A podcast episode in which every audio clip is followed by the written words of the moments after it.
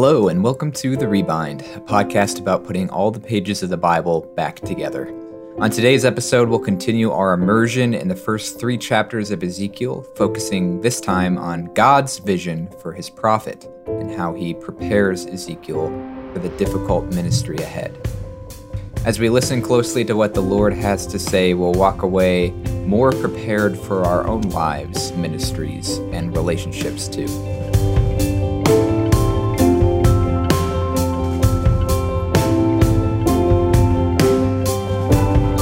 I want to cover some exciting news about the podcast before we get started here. The Rebind is now on iTunes and can be found on a number of your favorite podcast apps. A number of you have been asking about that, and I know this makes this um, way more accessible and practical. So give The Rebind a search in your favorite podcast listening program. See what pops up. So, we're talking more about the introduction to the book of Ezekiel today. Last week we covered chapter one. Today we'll cover chapters two and three. But remember that all of chapters one through three are a literary unit, it's meant to go together. So here's some highlights from last week that are important to remember for today. Ezekiel's introduction is all about this encounter the prophet has with God that prepares him and prepares us as readers and listeners for all the prophecies that follow in the book. Chapter 1 opens with a stunning, overwhelming vision of God portrayed through the image of a mobile throne chariot, thundering and ready for battle. There are these mysterious otherworldly creatures and symbols that depict the infinite and vastly superior strength and presence of the Lord.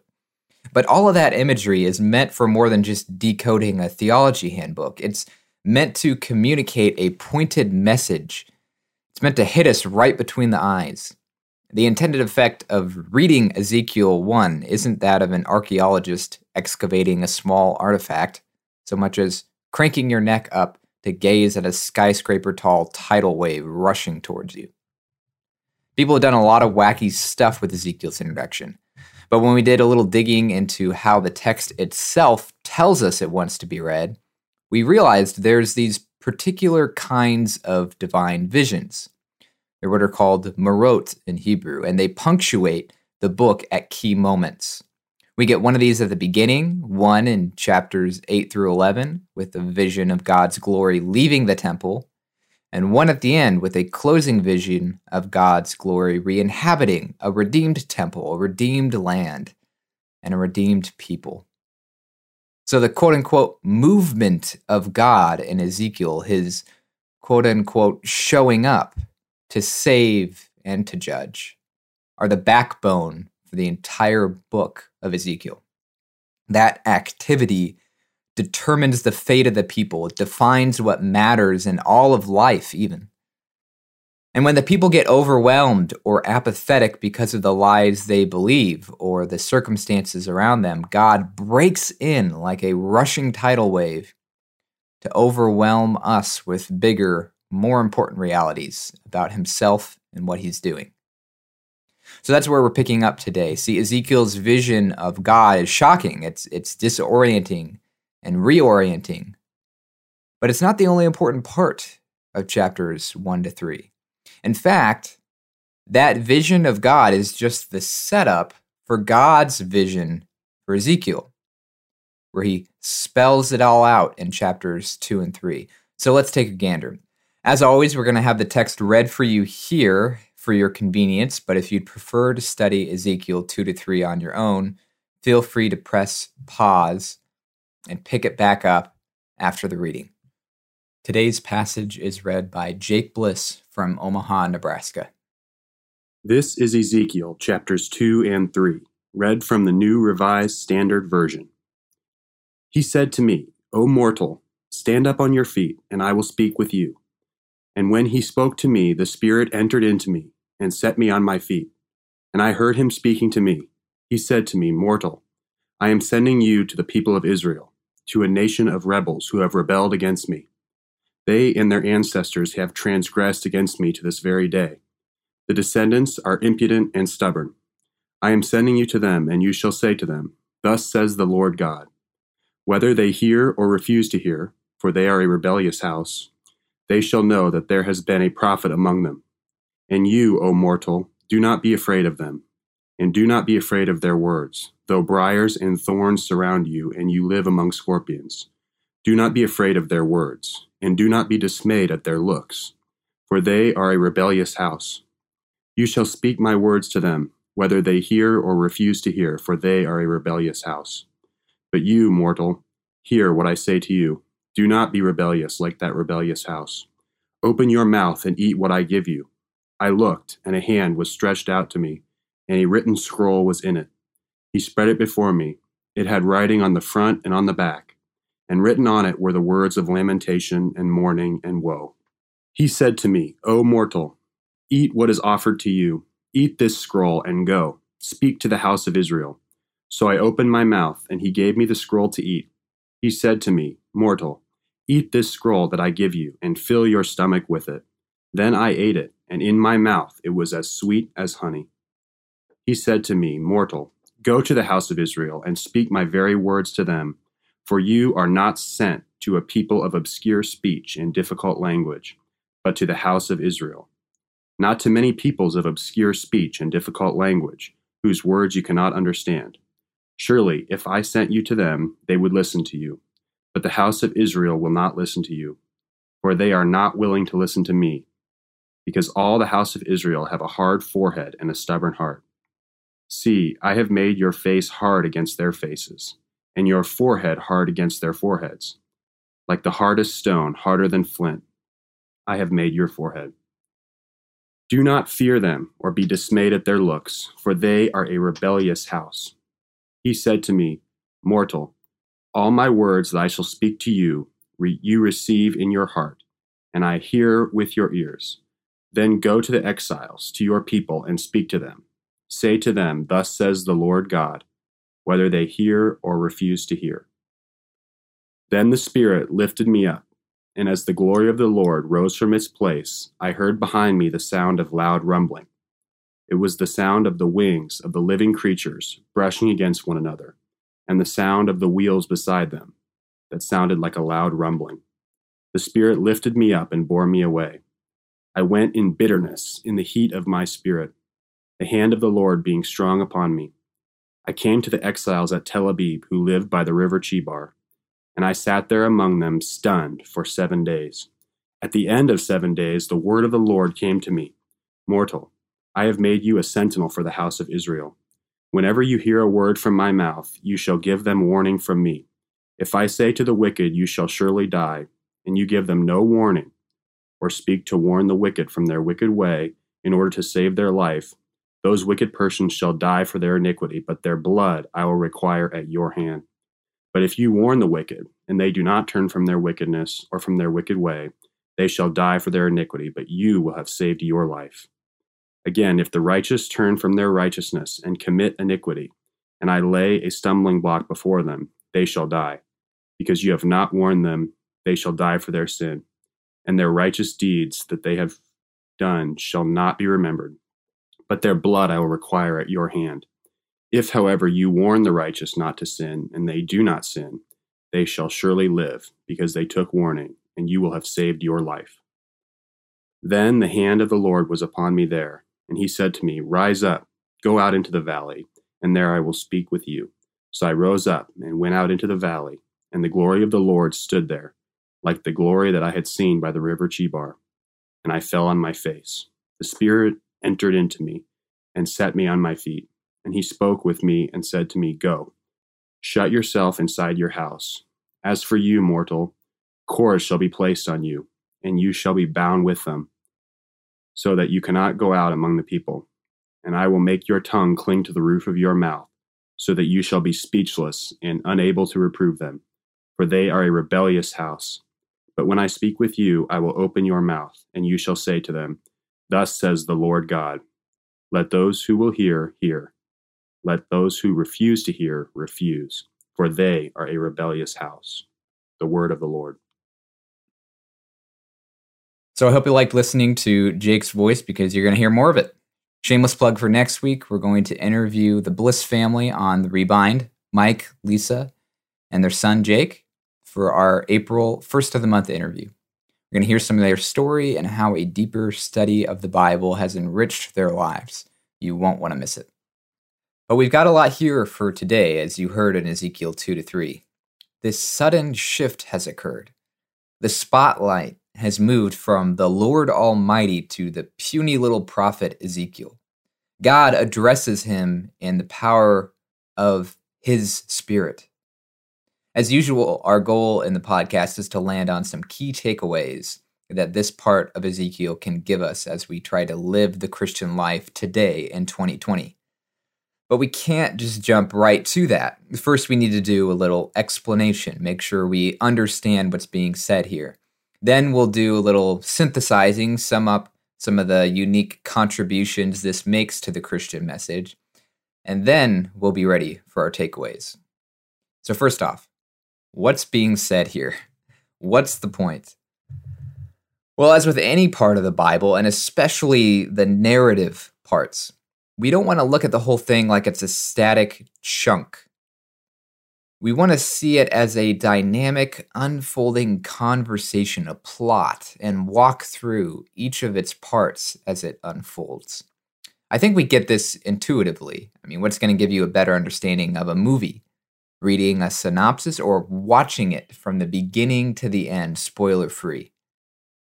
Already in chapter 1, Ezekiel has been blown away by this overwhelming vision of God, so much so that he just falls flat on his face at the sight of it. But he can't just be a passive observer here.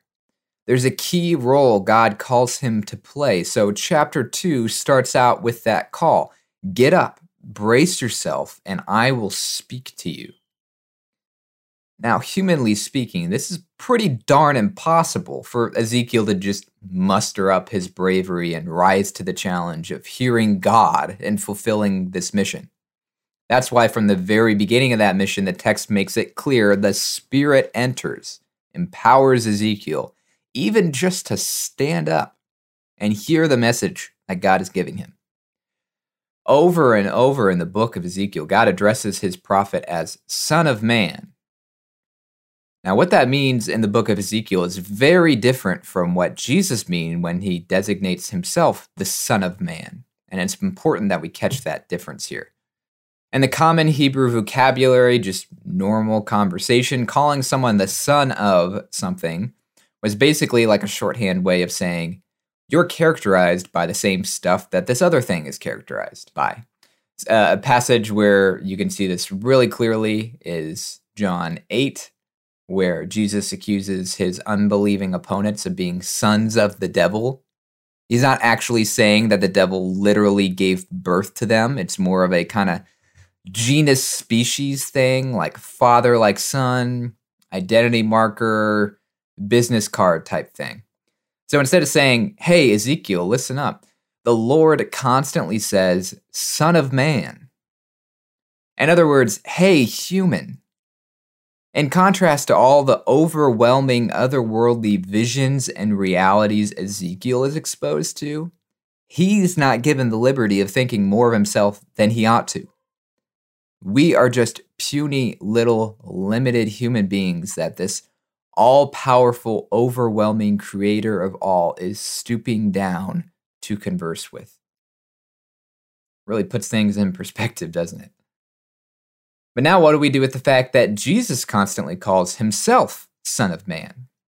Well, prominent figures in early church history interpreted that the same way. When Jesus calls himself the Son of Man, they thought he must be emphasizing his humanity, whereas when he calls himself the Son of God, he's emphasizing his divinity.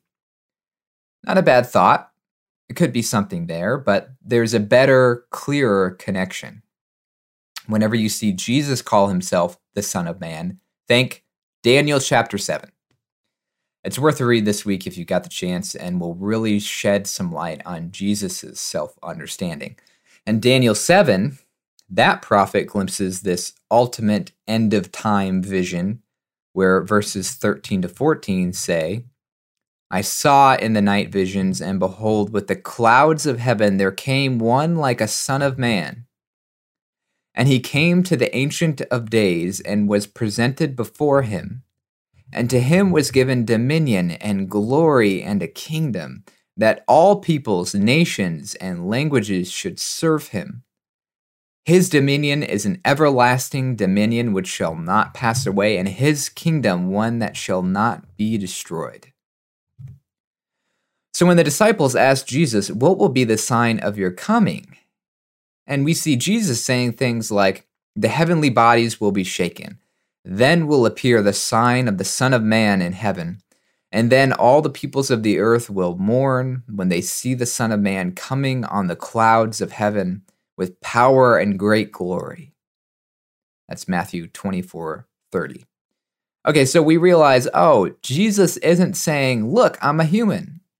He's using Daniel 7 to shed light on his own identity and role. Very different from the way it's used in Ezekiel, right? Son of Man in Ezekiel is a humbling, lowly, puny human title. Son of Man for Jesus is a glorious, exalting Daniel 7, I am God and the Messiah title. That's why we went with the NRSV translation for our reading, where it translates Son of Man as O mortal. That's awesome. Just wanted to clear that up. But let's not make this too abstract, okay? Remember, we're focusing on the unfolding conversation and plot in Ezekiel 1 to 3. You've got overwhelming, all powerful God on the one hand, speaking to puny human prophet who can only stand because God's Spirit makes him do it on the other hand. And what's the mission? What's the message? Be still and know that I am God? No, not here. Fear not, for I am with you? No, there's a lot of fear going on here, and that's okay. What does God want Ezekiel to get out of this encounter? Mortal, I am sending you to the people of Israel, to a nation of rebels. All throughout chapter 2, it's hitting us over and over. These people are stubborn. Both they and their ancestors, it says. That's important and will come into play later, that they're not just facing the consequences of their parents, how they messed up, but they're continuing the same problems themselves, which is why all this is happening. They don't want to hear this prophetic message. Like they really don't, because they're actually opposed to what God wants to get through to them. And God says to Ezekiel, That's who I'm sending you to that constant refrain of a rebellious house, a rebellious house. They are a rebellious house. It's like an ominous chime ringing for the rest of the book. But for Ezekiel right now, the reminder serves two purposes. First, it's to prepare him for the difficult ministry ahead. And second, it becomes a foil for how he's not supposed to respond. God is casting a vision for Ezekiel to understand himself and his role. And like a good pastor, a good father, a good friend, God anticipates what's going to be challenging for Ezekiel and he speaks into it. The people may not listen to my word, but I'm calling you, my messenger, to digest it. They may rebel, but you don't be like them. And when they batter you with cynicism and hostility, I will make you even tougher than they are. But then at the end of chapter 2 and into chapter 3, there's one plot twist after another. Fearing and obeying the Lord instead of people is one thing. But what makes this digestion so somber and urgent is that the content is nothing but misery, single spaced and double sided. He's given a scroll to eat in this vision, but what's on the front and back are words of lamentation and mourning and woe. Who'd like to read that in their job description, let alone eat it? But the plot twists keep twisting. We move from the scroll is filled with woe to eat what you find to eat this scroll to the scroll actually tastes sweet all of it is disorienting, but that seems intentional. The bitterness of the whole situation is enough to undo any of us as God prepares his servant for a ministry of difficult messages. But there's something in internalizing that message and internalizing God's word. There's something in taking in what he has to say, taking it to heart. That's ironically, paradoxically sweet as honey. God continues to anticipate Ezekiel's objections, and he says, Look, you're no Jonah. I'm not sending you to Nineveh or Papua New Guinea. This is your own people we're talking about here. The message will get across even if they aren't willing to hear it. And when they're being impossible and hard hearted, I'll personally give you the strength to face that. What I speak to you, you speak to these exiles. That's your job. And at that point in chapter 3, verse 12, the one long enc- encounter that we read about breaks and the timeline moves forward. The same spirit that lifts up Ezekiel to stand in 2 2 lifts up Ezekiel out of the vision. And rather than the focused attention and power of the Lord being an encouragement and a comforting thing for Ezekiel, he actually says, I went in bitterness in the heat of my spirit because of it. He came to the exiles, but he just sits there stunned for seven days.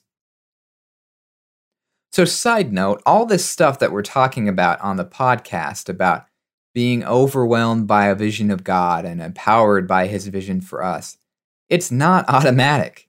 It's not easy peasy. And if you want proof of that, Ezekiel himself, the one who saw the vision firsthand, just sits there for seven days. Obviously, God knew what he was doing when he coached the prophet through the process and the ministry ahead of him. And that's where this somewhat more familiar passage about being a watchman comes in. God comes back to the prophet after those seven days with a more vivid way to remember Ezekiel's own identity and role. The Lord provides the prophet with a vision for himself, an embedded story of a watchman. And it serves as both a warning to us when we're tempted to resign ourselves to the difficulties of our mission, and as an encouragement in a sobering sort of way. The Lord Himself will vindicate His servant, even though the world may see that servant as a failure. But remember, we got to think about this in terms of how it fits into the unfolding plot from chapters 1 to 3. The Watchman story is a logical follow up to the warnings of hard heartedness and Ezekiel's disgruntled response though the people may not listen. That's not Ezekiel's job. That's not his responsibility. What is his responsibility is making sure they have something to listen to. And in that metaphor, there's the glimmer of hope that some will actually listen and turn and find life. So, in the finale of chapter three, we get a rehashing, almost like a redo of what we've seen so far. Almost like a, okay, Ezekiel, let's try this again. The Lord takes control, calls Ezekiel back to the valley. The glory of the Lord's there, like in the first vision. And again, Ezekiel falls on his face, and again, the Spirit enters him. And this time, kind of like a transition to the prophecies and sign acts themselves, God binds the prophet, both physically and in terms of his speech, to make it clear when he speaks, he speaks for God, out of God's strength, not out of his own weakness. And as a final note, the ominous chime rings once again. Let those who will hear, hear, and those who refuse to hear, refuse, for they are a rebellious house. Echo, echo, echo. Okay, thanks for staying with me through that. Hopefully, that rehashing of the unfolding plot it's made things a little clearer, a little more vivid. But now that we've cleared up some confusion, what should we be drawing from that? What's the point? What does that have to do with the Christian message? Well, just be honest for a second and think about how confusing and uncomfortable that whole encounter was for Ezekiel and for us. Why would God call Ezekiel? Why would God call us to live and proclaim an unwanted message to an unreceptive audience? Yes, we looked at Ezekiel's overwhelming vision of God and understood how that's important for us today, right? But remember, this is the other side of that coin. This is the other essential aspect of what Ezekiel 1 to 3 is all about. This is part of that important preface to all the prophecies to follow. This is God's vision for his servant. This is what answers that nagging question that pops in our brain for the 45 chapters after this. The why is this even happening question the how is this even worth it question, the question Ezekiel wrestled with himself, like we read. Why does the book of Ezekiel even exist? Why would the Lord call us to live and proclaim an unwanted message to an unreceptive audience? Because the reality of his presence to save and to judge overwhelms the stubborn lies that we live by when they threaten to overwhelm us instead. Because God's stubborn faithfulness means he is not content to leave us in our stubborn faithlessness. He will make his word heard and known, whether we choose to respond in a way that warrants his bringing justice, or we choose to turn to him for deliverance and hope. Contrary to what many of this country's founding fathers believed, God is not a cosmic watchmaker, setting everything in motion and throwing his hands up, detached and disinterested. He cares too much for us. He cares too much for what's good and true and beautiful to leave us in what's evil, deceptive, and perverted. This is yet another reason why these three chapters are so important to the book it's not just Ezekiel's vision of God that will carry us through the difficult ministry and message to follow. It's God's vision for Ezekiel, his prophet. The Lord's stubborn faithfulness outdoes the stubborn faithlessness of his people. He is intent on getting through to them through Ezekiel. And not even just that, it's not about the results of Ezekiel's ministry because he explicitly tells Ezekiel, hey, a lot of people just won't listen to you. It's not just about the results, though, of course, the hope is that there will be results. It's that God will not leave his people in their illusions, even if they continue to reject him. 311 says, Go to the exiles, to your fellow countrymen, and speak to them. Say to them, This is what the sovereign Lord says, whether they pay attention or not. God is making sure that His word, His plan, His assessment will be heard. Through the prophet, He's making sure He will be known. And whether they know Him in a saving or a judging kind of way, whether they know it now or later, He will uphold His gracious commitment make himself clear to a people who willingly blur his reality. This is the kind of God that we serve today as Christ's servants, spreading his message and furthering his kingdom. The vision of God and God's vision for his prophet go hand in hand because his presence and purpose are what make the despair and resistance bearable. God's parental, pastoral, persistent coaching and rebuke that we saw is it's not just necessary and empowering for Ezekiel. It's necessary and empowering for us too. I mean, if it's difficult for the guy that saw the overwhelming vision firsthand, it's definitely going to be difficult for us. And if you think that this is just a harsh Old Testament thing, think again. Jesus Christ is the ultimate, uncomfortable, overwhelming, alternative reality. While the Lord told Ezekiel, Let those who will hear, hear, and those who refuse to hear, refuse, Jesus comes onto the scene and tells his disciples, He who has ears to hear, let him hear.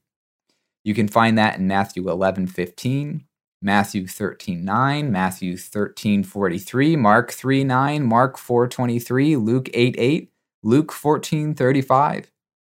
Okay, so not just an Old Testament thing, right? As if that makes it less important anyway. God's message, his assessment and plan for reality, it hits the clogged ears of stubborn audiences, yet he still persists with the message.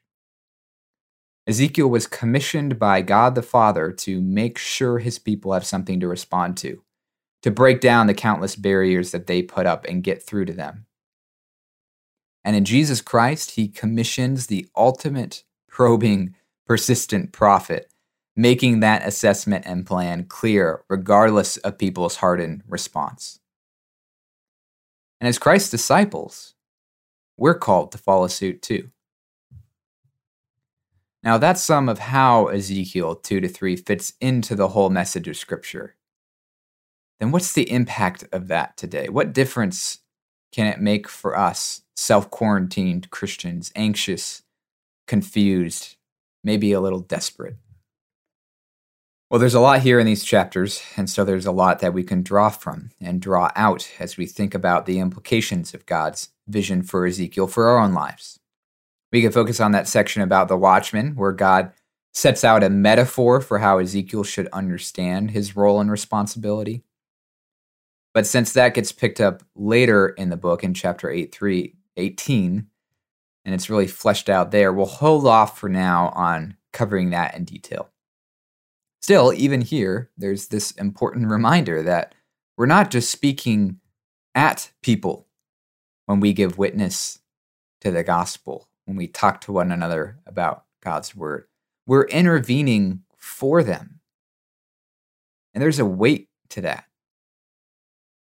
Worry about what you're responsible for, not what you're not responsible for, seems to be the message here. And in some ways, that's freeing and relieving, but in other ways, that's sobering, and quite serious. Though a lot of people won't listen to Ezekiel or to us, that's not the concern so much as that they have someone to listen to. Sometimes, without meaning to, we can make evangelism all about adding numbers to the church, keeping our churches alive. Or we can talk about it like it's just another thing on the list of good Christian things to do, like reading your Bible, which, you know, isn't wrong. But these Watchmen passages can help us to take a step back from that and realize hey, this isn't just about the numbers or the duty. This is about God's assessment, His plan, His message for everyone. And it falls on us to intervene in people's lives, to step in with that message. How they respond is on them, but giving them something to respond to, a faithful representation of God's message, is on us. And again, that's part of the motivation for this podcast, right? If we want to be good watchmen, good messengers, we need to get the message right, which involves knowing all of it, putting all the pages of the Bible back together. Okay, but we're going to stop there on the watchman stuff and punt that for another episode when we get to chapter 18.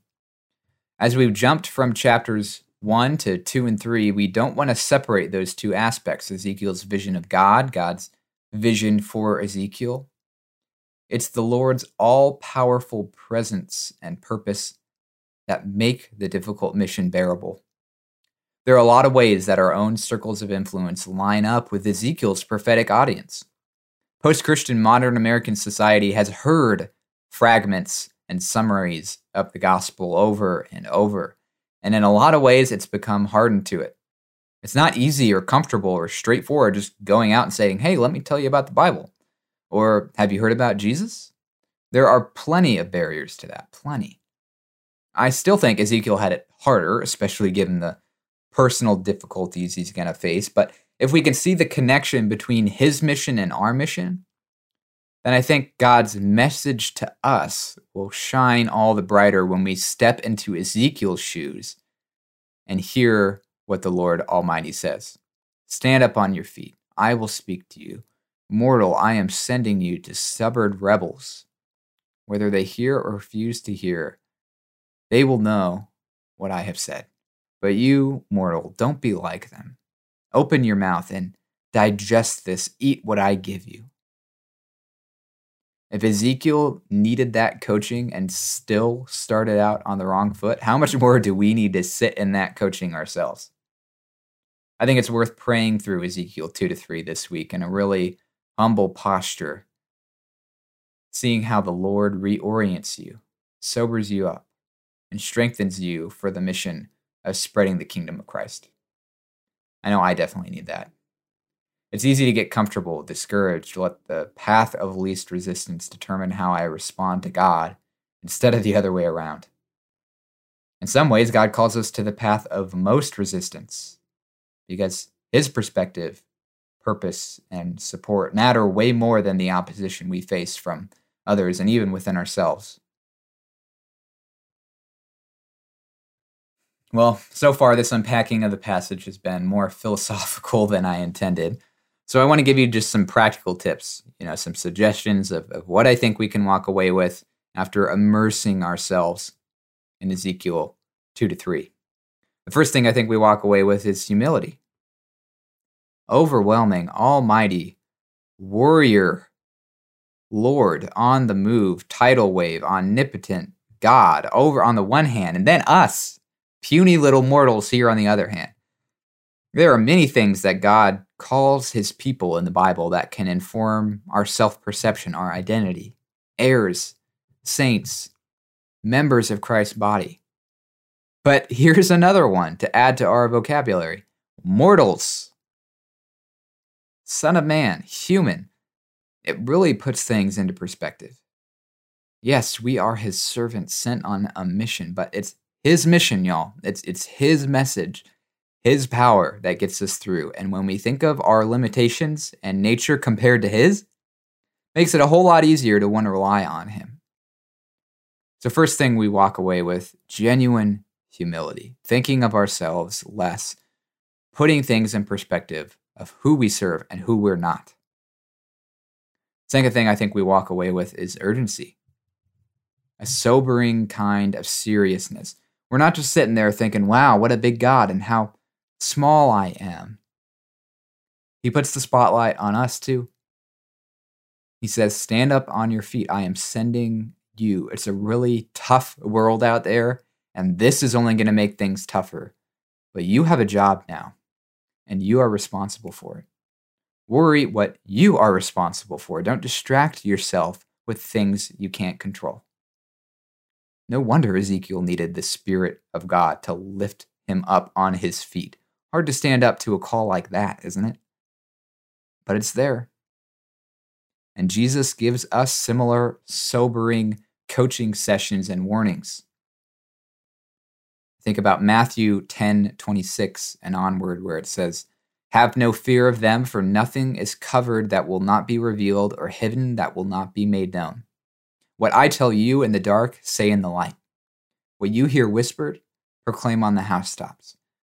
Do not fear those who kill the body, but cannot kill the soul. Rather, fear him who can destroy both soul and body in hell. Are not two sparrows sold for a penny? And not one of them will fall to the ground apart from your Father. But even the hairs of your head are all numbered. Fear not, therefore, you are more valuable than many sparrows. So everyone who acknowledges me before men, I will also acknowledge before my Father who is in heaven. But whoever denies me before men, I also will deny before my Father who is in heaven. So we walk away from Ezekiel 2 to 3 with humility, with a sense of urgency and responsibility. And one final thought we actually walk away with relief too. Implicit in the message, worry about what you're responsible, not what you can't control, is the insur- assurance that we don't have to carry the weight of how Others choose to respond to God. That doesn't mean we don't care, of course, or even that our ministry to people stops the first time they give a cold shoulder. But it does mean that God will be the one to say, Well done, good and faithful servant, after we've served him faithfully. Whether or not our friends and coworkers all have this massive revival. Whether or not the only fruit we see from our work is some rotten tomatoes. And you know, that's actually freeing That's empowering. We walk away from God's vision for Ezekiel with a clearer vision for ourselves. We walk away humbled. We walk away with a sense of urgency.